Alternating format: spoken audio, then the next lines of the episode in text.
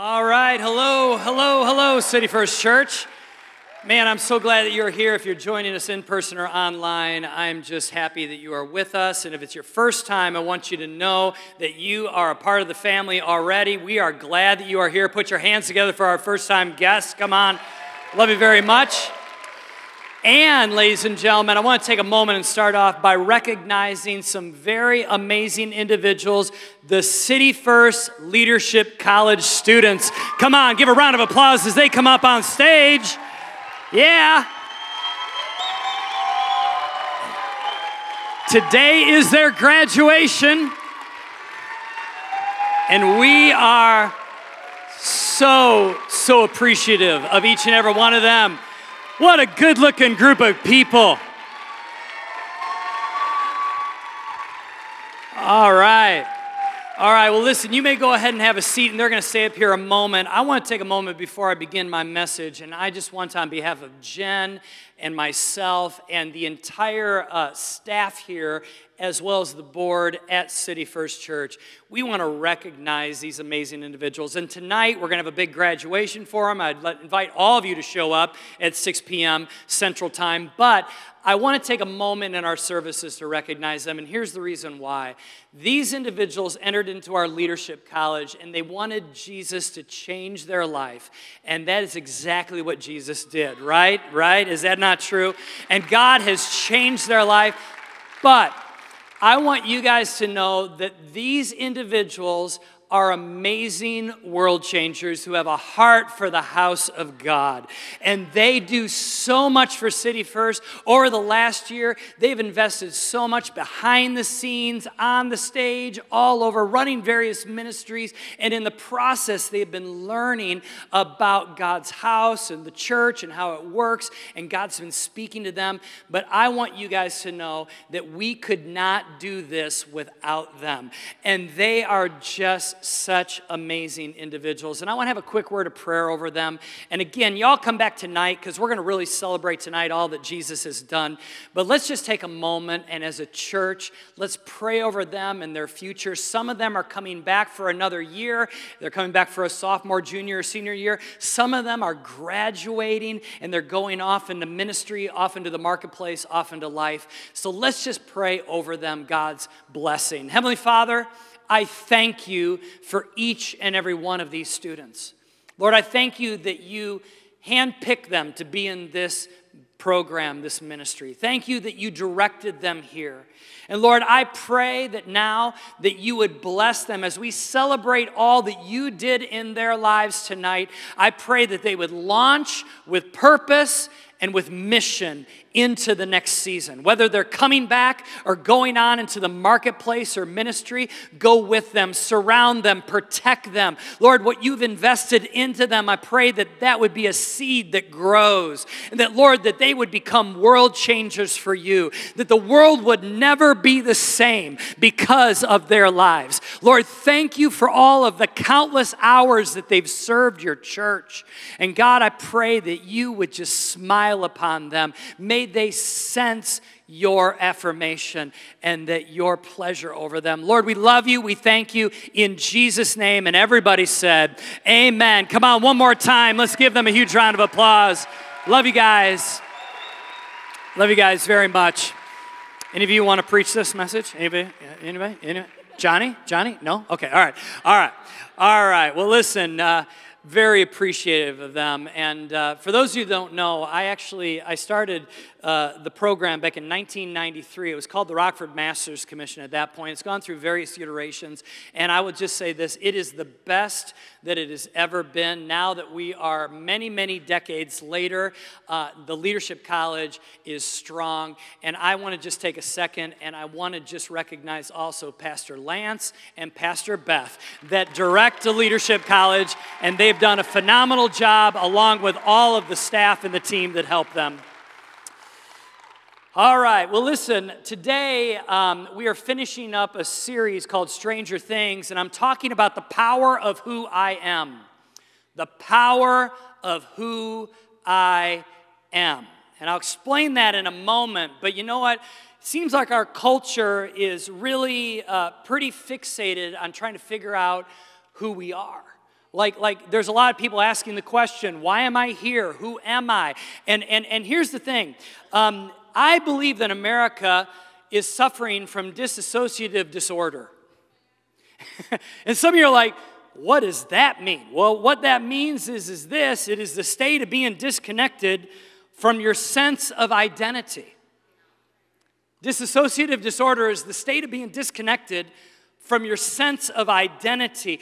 Youth nowadays are trying to figure out who they are. Adults, though, are also trying to figure out who they are. A lot of times, adults have times in life where there maybe is a tragedy, maybe a crisis, maybe it's a divorce, maybe it's a midlife crisis, somewhere where all of a sudden they start asking questions Who am I? And we almost revert back to our, uh, our preteen and our teenage years, right? In fact, there are many buzzwords right now in our culture regarding this idea of finding your identity. Here's one of them self help. Self help. Some of you are like, really? Yeah, well, again, I'm not saying self help is all the way bad. But here's the thing a lot of times people are trying to figure out, they're, they're, they're self helping themselves to try to figure out their identity. And this is slightly deceiving. And here's the reason why because if you could have helped yourself, you already would have by now. So there is a limitation to self help when it comes to especially finding your identity. Here's another buzzword or buzz sentence be true to yourself. I, I, hear this all the time, especially on social media hashtag be true to yourself. Now, for me to sit up here and to disagree with this statement, it would be kind of like cussing at the Pope. Because people would be highly offended if I were to stand up here and say, this idea is maybe a little flawed, but I'm going to risk it and I'm going to tell you that that idea is a little flawed. And here's the reason why. Basically, it means that to act in accordance with who you think you are. Who you think you are. Well, who I thought I was at age 18 is way different than who I think I am now in my early 50s. So here's the thing when you, when you just identify with who you think you are, there's a large chance that you will be in error. Here's another buzzword follow your heart. Follow your heart. Oh man, I tell you what, it makes gives you warm fuzzies in your tummy. I'm gonna follow my heart. It sounds adventurous. Man, I could do a podcast on this. I'm gonna follow my heart. Well, that's all great until you read the book of Jeremiah. Book of Jeremiah, chapter 17, verse 9 says, The heart is deceitful above all things and desperately wicked. Who can know it? So if I follow my heart, I'm following the part of me that's most deceitful. okay, so there's a limitation there, right? In his book, um, Authenticity Hoax, author Andrew Potter, he says this He says, Being true to yourself captures the fullness of our commitment in authenticity as a moral ideal. In other words, we have made this idea of authenticity and following your heart literally an ethic. Does that make sense? Which is why, for me to stand up here Many people might disagree with what I'm going to say today because we've made this an ethic. It's like I'm going to follow my heart, I'm going to be true to myself, I'm the captain of my own ship. I mean, we think these things, and for me to come and say, well, let's question that a moment, some people are going to immediately put up a wall and go, no, because we've made this an ethic. But here's the problem with being authentic sometimes it can become an excuse to live the way that you want rather than the way that you should all right? Like, how about if I'm inherently selfish? Which, by the way, we all are. Some are like, I'm not selfish. Oh, listen, ask your mama or your daddy, okay? The first words that came out of your mouth were not share, it was mine, okay? So we are inherently selfish. How about if I'm verbally abusive? How about if I'm a gossip? How about if I'm lazy or prideful or a workaholic? If I'm authentic to myself, then aren't I just saying, hey, listen, this is the way I am, deal with it? This is just who I am. See, that's where it becomes flawed. N.T. Wright, who's a theologian, he wrote this. He said, If you are true to yourself, you will end up a complete mess. The challenge is to take the self you find within and to choose wisely which impulses and desires to follow and which ones to resist. It's a very, very good statement there. Interestingly enough, I believe our society is more self absorbed and obsessed about itself than maybe some historians believe any other culture in history. Now, some could argue the Roman culture could rival us, and maybe that's true. At best, we're catching up to the Romans. At worst, we've surpassed the Romans. In fact, around uh, 300 to 400 AD, right as Rome is beginning to decline, especially at the end of the 300s, they had 177 holidays in their annual calendar. That is one for every other day almost, where they could just relax and think about themselves. Ladies and gentlemen, we're not Rome, but I will tell you this that we as a culture, we are frantically searching and trying to find our true self, and yet the more we search, the more we come up empty handed. And I believe today I want to talk about the fact that I think our culture is having an identity crisis an identity crisis. Now, can I just make a disclaimer for a moment? I'm going to say things today that I know are going to maybe rock some of you, and maybe even some of you are going to feel a little offended by what I have to say. It's not that I don't love you. I just want to speak truth and not just make you feel good, okay? And and and I'm going to say some things that go counterculture okay? In fact, culture is going to say some of the exact opposite things that I'm going to say. But, but again, I believe we're all adults here. I, I, I also believe this. I also believe that you want truth, otherwise, you wouldn't be here, all right? And, and I, I'm going to say some things that I'm not going to make it a real, like, motivational speech today. I'm going to I'm going to really kind of dive deep in today. And, and I just believe that, that really, as humans, we are the only ones with the opportunity to have a coherent self. No other uh, animal, you could say, in God's creation, no other creature has the ability to have a coherent self other than humans. Like my dog, this is a picture of Rocky, all right? He is a German short haired pointer. Um, we go hunting, upland hunting together. He's a great dog, very obedient, um, the only one that listens to me in my house. And, uh, but Rocky does not think to himself. Who am I? He does not think, Why do I exist? He does not think, What is my purpose? He's thinking about three things.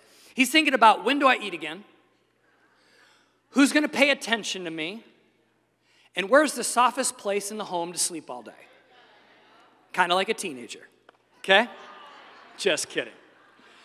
The difference, though, between Rocky and a teenager is this is a teenager is thinking much higher things they're asking themselves this question Who am I really? What is my identity? You see, we tell our young people many times, and parents do this, we tell our young people, here's another buzz term go find yourself. Like, go explore, go find yourself. And, and again, now, if you said that as a parent, again, that doesn't mean you're bad, and, and, and none of us are perfect, all right? We've all said dumb things to our kids, all right?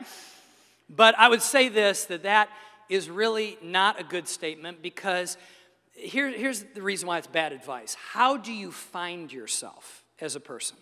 Like, how are you going to find yourself? Well, many times people, humans, find themselves by listening to the loudest voices in their lives telling them who they are. Well, how about if those voices are wrong? So if you just go find yourself, Maybe people are listening to the loudest voice in their life. Maybe the loudest voice is themselves. But how about if you're wrong?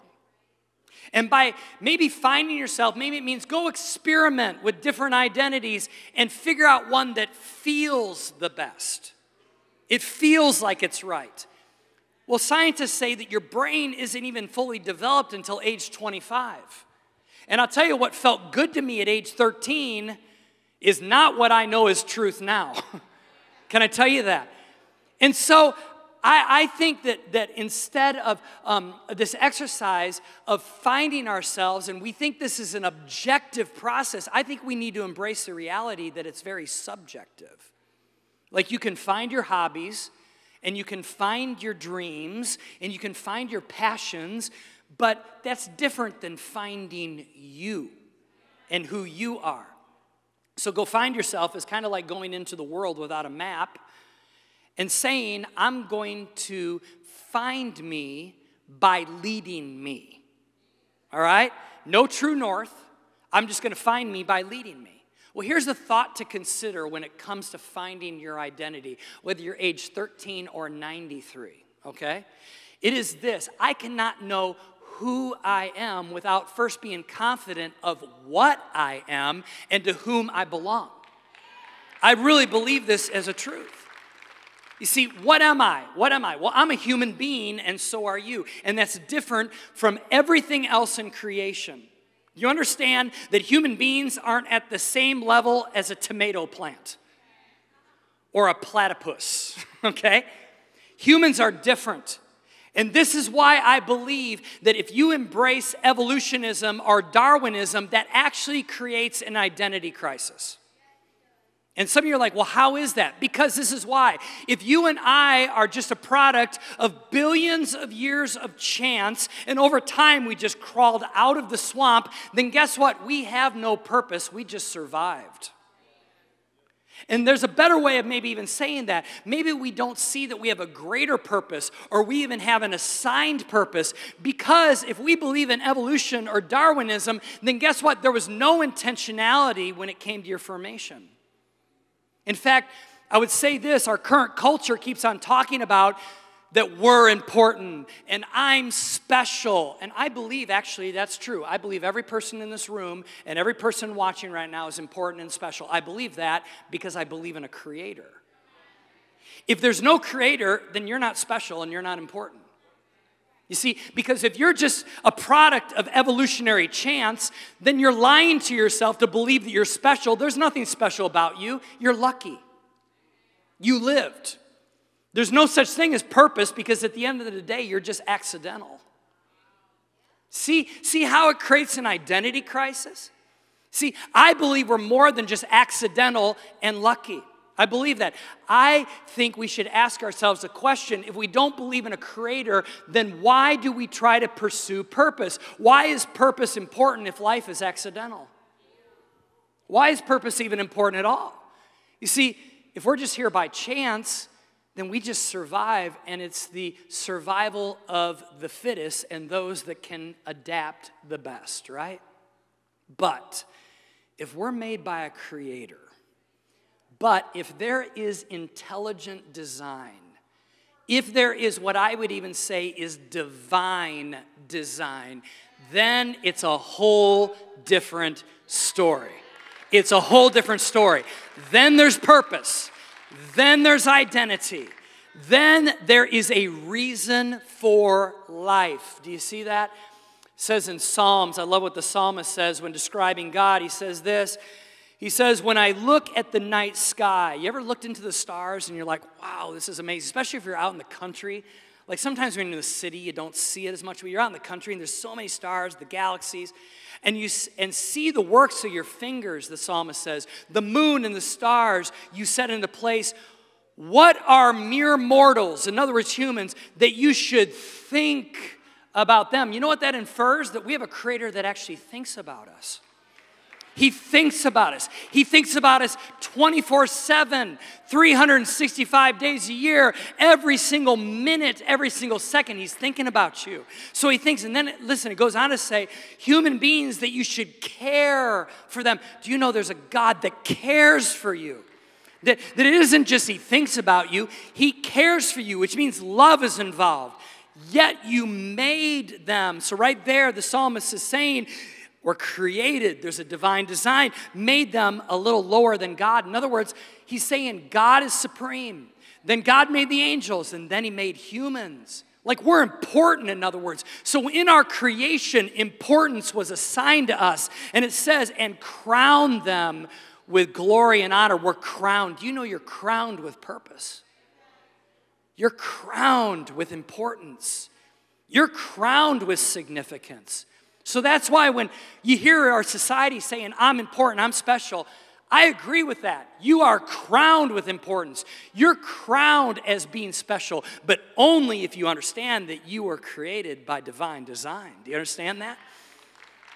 It goes to say in Psalms chapter 139 You made all the delicate inner parts of my body and knitted me together. In other words, design, knitted me together in my mother's womb. Thank you for making me so wonderfully complex. Some of us are more complex than others, right? Nudge your neighbor, all right?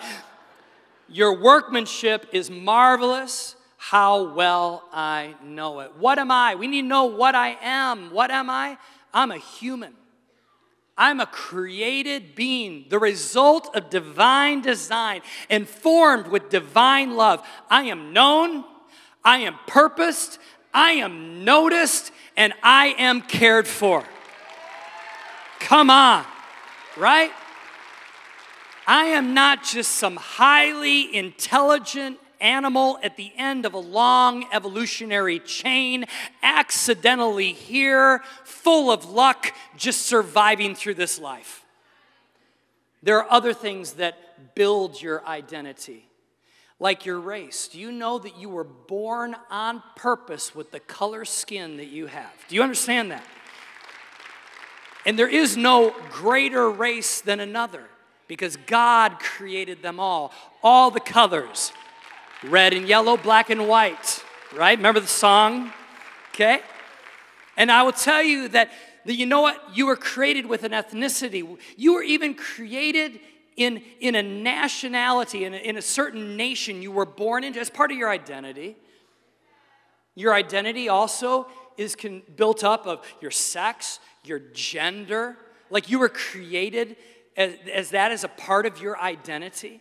Also, on top of that, your family of origin, like your family you were born into. I realize there are um, accidental parents, but there are no accidental kids. You understand that? I mean, sometimes parents are like, whoops, but there are no whoops when it comes to kids. You know your age, your relationships you have, they're all part of your identity, your occupation, what you're good at, your gifts, your possessions, all these things, your personality, your character, all part of your identity. But can I tell you, all of those things help build your identity, but none of those things are your primary identity. Your primary identity is this that you are a child of God, that you're made in the image of God, that you are known by God. In other words, He knows you. Even if you don't know him, he knows you. You are found in Christ and you are loved with an unconditional love. This builds your primary identity, and your primary identity informs you of who you are and how you are to live. So you need to know who you are. Well, I'm a human, but I've, I've been created by divine design, but also to whom do I belong? Well, I belong to a creator God. And you know what? I also belong to those that He has created. In other words, I am an individual, but I'm also interrelated with other individuals. You see, in other words, God owns you. God owns you. For those of you that are Bears fans, Aaron Rodgers does not own you. Aaron Rodgers does not own you, okay? I don't care what he says, okay? Some of you get that. Some of you football fans will understand that. God owns you in all the right ways. In fact, it says in Psalm 100 Know that the Lord, He is God, and He, it is He who made us, and we are whose? His. We're His. Not only are we owned by God, but guess what? We are interrelated with other people. We're interrelated. In other words, those other people help me understand who God made me to be. A relationship with Jesus is personal. Okay? It's a personal thing, but get this it's strengthened in a community of faith, otherwise known as a church. And that's why I hear a lot lately in the last decade people are like, well, I love Jesus, but I don't go to church. And I'm like, that's awesome, but you're self deceived. I-, I told you I was going to shoot straight today, okay? Not only is it not theologically correct, but on top of that, you will never understand your God given identity living in isolation. So, therefore, you have to be formed within a community of faith as well as personally through the Word of God and through your relationship with Jesus. It's both and, it's not one or the other. So, if you're not in church, get involved in church, all right? Because here's the reason why it's, it helps you understand who God made you to be. In fact, we have this thing called Growth Track, and, and it starts the first Sunday of every single month. We push it all the time because part of Growth Track is we help you understand not only your gifts, but your purpose and how God created you to be. So, so listen, that all is within the context of the church as well as personally. So, we're in this series called Stranger Things, like I said. We're talking about the Holy Spirit. We talked about the power of the Holy Spirit. We talked about the person of the Holy Spirit. We've talked about the gifts of the Holy Spirit. And you're like, how does any of this identity stuff, how does this relate to the Holy Spirit at all? Well, this is how I believe that uh, it does. That we are needing to know what the Holy Spirit says about our identity. And in fact, without the Holy Spirit's help, I put down here, you will not understand your true identity and you will spend a lifetime pursuing counterfeit identities. Ones that temporarily satisfy your questions, but fall short of bringing lasting answers. And that is why we need the Holy Spirit. That's why I'm finishing up this series on the Holy Spirit, because I believe, and this is my prayer for each and every one of us today, I'm asking the Holy Spirit gives you supernatural revelation of who you are in Christ. That's what I'm praying at the end of the day. I want the Holy Spirit to give you supernatural revelation because there's a lot of counterfeit identities out there. And when we ask the question, like, you know, we're standing outside in the middle of the night looking up at the black sky and we're like, who am I? Well, I'll tell you what, money answers, I will give you worth. Money says, you know what? I'll make you somebody. I'll make you important. It's a counterfeit identity. Accomplishments say, I'll get you noticed. We'll get you noticed. You, you do certain things. You achieve certain things. You get certain plaques on the wall. You get enough degrees. You do all these things. And again, none of that's bad. All right? I'm, I mean, I'm trying to get more degrees myself. So there's nothing wrong with that, okay? But that doesn't build who I am. My degrees, my accomplishments, my awards, all those things, those don't inform me of who I am. Those are not my primary identification marks. Relationships will say, you know what, she'll complete you or he'll complete you. Sex says, um, I'll fulfill you. Vices say, we'll make you better, we'll make you braver. Fame says, I'll make you happy. See, all these things, we try to find our identity sometimes in these things. I'll find my identity in being the party animal on Fridays. I'll, I'll find my identity on being the, the best employee at the company, and I'll make my way all the way to the top. I'll find my identity in finding the right relationship. We, we try to get these counterfeit identities, but Michael Horton uh, wrote this one time, and I, I, just think this is super, super powerful. He said, Re- receiving one's identity from one's God through a story that one hears is different from determining one's own identity through idols that the worshiper has created and therefore controls. Wow. See, all those other identities, those counterfeit identities, all of them, all of them to some degree we control. And so we're trying to find our identity out of something that we put on a platform or, or, or something to worship, but yet we still control it. And it just does not work. It does not work. Paul wrote this, and he said this to the church of Ephesus. I think this is interesting. He says, I pray that from his glorious, unlimited resources, he will empower you with inner strength through his spirit. Okay, here I am. I'm connecting all the dots, all right? The Holy Spirit empowers you. Okay, Paul empowers you to do what? Okay. Then Christ will make his home in your hearts as you trust him. Your roots will grow down into God's love and keep you strong. And may you have the power to understand. So, therefore, the Holy Spirit gives us the power to understand, all right? The power to get it, in other words, as all God's people should, how wide, how long, how high, how deep his love is. In other words, without the Holy Spirit, we don't understand God's divine love and his divine design. We don't get it without the Holy Spirit. May you experience the love of Christ, though it is too great to understand fully. Then you will be able to be made complete with all the fullness of life. You want a full life? And the power that comes from God. It all comes from the Holy Spirit, awakening us, supernaturally helping us understand God's love for us. And therefore, out of love, we understand identity. In fact, I would even say this if there's no such thing as divine love, there's no such thing as finding our identity. It all has to come out of love because divine love informs us of our worth and our value and our identity. Here's a flawed metaphor because it's flawed because I'm, I'm using myself as the metaphor here. Um, as a parent, and there are no perfect parents, there's only one perfect Heavenly Father, God Himself. But I think of my three kids. I think of Caden and Connor and Paxton. And I think about each of them, and if I were to, um, in a sense, say that they are my children, but only contractually, only legally. See, see, here's the thing. When, um, when Jen got pregnant um, and gave birth to all three of our kids, our three boys are in some ways made in our image, all right? Made in our image. They kind of look like us, they kind of act a little bit like us, okay? All right? But imagine as if a father, all I said is, well, you're contractually my kid, but I'm never going to show you love. I'm never going to show you care. And I'm never going to provide for you. Guess what? My kids would have some head games. Right?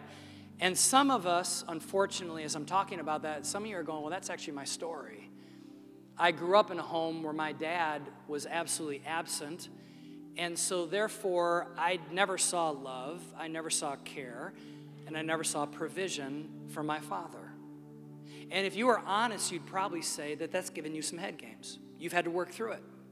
In fact, we have a, a, a term for that. It's kind of a slang term for that in our culture.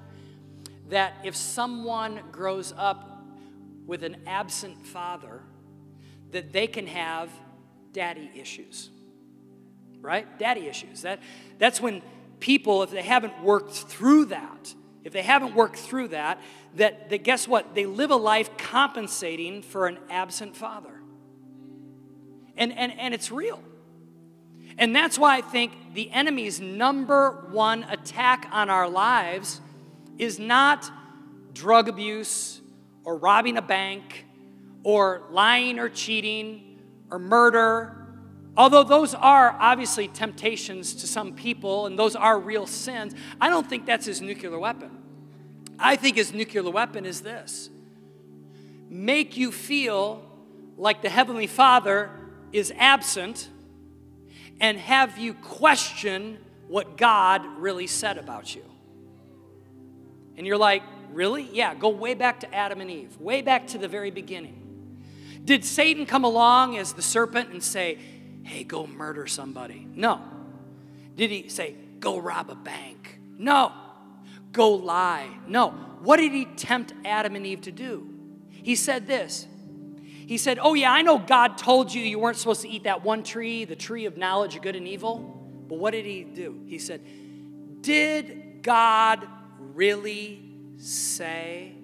See, that's the number one nuclear weapon of the enemy. He always makes us question God his love, his loyalty, his care, and his presence. That is what he does. He always is doing that. And you know what it's doing? It's giving us head games. And what we do is when we buy into that kind of a lie, we begin to not understand our identity because we're separated from our Creator and we start looking to all these counterfeit identities to give us knowledge of who we are. Spiritually speaking, Spiritually speaking, ladies and gentlemen, we all got daddy issues because of sin. And we are compensating by going and chasing things or people to either inform us or tell us who we really are, rather than be connected to the perfect Heavenly Father who is never absent, who is always with us, who gives us our God given identities. You know, I've even talked to people this week that um, have gone through some difficult things. Because as humans, to be human is really to experience sorrow and suffering and disappointment in this life. It's really true. I mean, in fact, all of us have experienced those three things. If we're human, we've experienced it because we live in a hopelessly broken world. It's not the way God designed the world, it's the way our sin has polluted this world. And so when we experience hardship, we begin to hear the enemy's voice. Did God really say? So this week, I even was talking to somebody who had a very um, disappointing diagnosis. This person has loved Jesus their whole life. They would tell you they know that Jesus loves them, but now there's a diagnosis and now they're having questions because the enemy comes in and starts whispering things. Did God really say that He loves you? Did God really say He'd heal you? Did God really say He's with you? Did God really say He cares for you? See, because of that, we begin to have identity issues. And we need to remember the love of God. Jesus actually said this in John 16. He said, But the time is coming, and indeed it is here now. And he's talking to his disciples. When you will be scattered, each one going his own way, leaving me alone. This is right before the cross. In other words, looking at his disciples, he's like, Hey, listen, you guys are all going to bail on me. You're going to run for your lives. I'm going to be left all alone. But listen to what Jesus says. Yet, I am not alone. Why? Why does he know he's not alone? Because he goes on to say, Because the Father is with me. He knew his identity, he knew he was a son to the Father. And even though there was hardship and suffering and sorrow and disappointment, that didn't disconnect him from the Father. It just meant that he's living in a hopelessly broken world. And he goes on to say, I've told you all this so that you may have peace in me. Here on earth you will have many trials and sorrows, but take heart because I have overcome the world. Being a Christian doesn't give you a get out of jail card when it comes to sorrow and suffering. Being a Christian means you are no longer alone, you are owned, you are His. Jesus has overcome all of that. And I realize on this side of eternity, we're going to experience a lot of pain and disappointment. But someday, ladies and gentlemen, we don't preach enough about heaven. Someday, we are going to be in a place where there's unspeakable joy and rest. This is temporary. This is temporary. This is temporary. And Jesus knew that. But if you are not careful, when you go through hardship, you'll start to have an identity crisis and wonder if God really said. But I want to remind you as we close today that guess what? Your primary identity is that you are a child of God and that you are made in the image of God. You are known by God. You are found in Christ and you are loved. And some of us today have forgotten that. And in the last three minutes that I have with you, I want to read a verse out of Romans chapter 8. And I want this verse to go deep into your soul, whether you're watching in your living room or God behind bars right now, or here in this auditorium or some other auditorium. I want you to listen to this because you don't have to chase the counterfeit identities anymore. You are God's. He loves you, He created you, He is with you. And Paul writes to the Romans, he says this Can anything ever separate us from Christ's love? Did it mean he no longer loves us? Listen, if we have trouble or calamity, or are persecuted, or hungry, or destitute, or in danger, or threatened with death, as the scriptures say, for your sake we are killed every day we are being slaughtered like sheep. No, despite all these things, overwhelming victory is ours through Christ who loves us. And then he goes on to say this, and I'm telling you, I get fired up when I read this every time. I am convinced, he said, that nothing, everybody say the word nothing on the count of three. One, two, three. One more time and say it like you mean it. One, two, three. Nothing can ever separate us from God's love. Neither death nor life, neither angels nor demons, neither fears for today, our worries about tomorrow, nor even the powers of hell can separate us from God's love, nor power in the sky above or the earth below. Indeed, nothing in all creation will ever be able to separate us from the love of God that is revealed in Christ Jesus our Lord. Paul is saying your identity is in the fact that you are a child of God. And come hell or high water, good times, bad times, it doesn't matter. You're a child of God. He is with you. You are purposed. You are created on purpose. You are significant. You are important. You are special. You are His. And He loves you no matter what you're going through. See, your power, your superpower is not in self help. Your superpower is not in being true to yourself or finding yourself or following your heart. Guess what your superpower is in? Your superpower is understanding that the Holy Spirit is going to give you an understanding of God's meteoric love for you, which informs you of who you are and to whom you belong. The Holy Spirit gives you revelation of God's love that's more powerful than anything you're going through. So, yes, you are important. Why? Not because of anything you can do, it is because the Creator said so. You are special, not because your fingerprint is different than anybody else's, but because God said you're special. You are His, and you are deeply loved.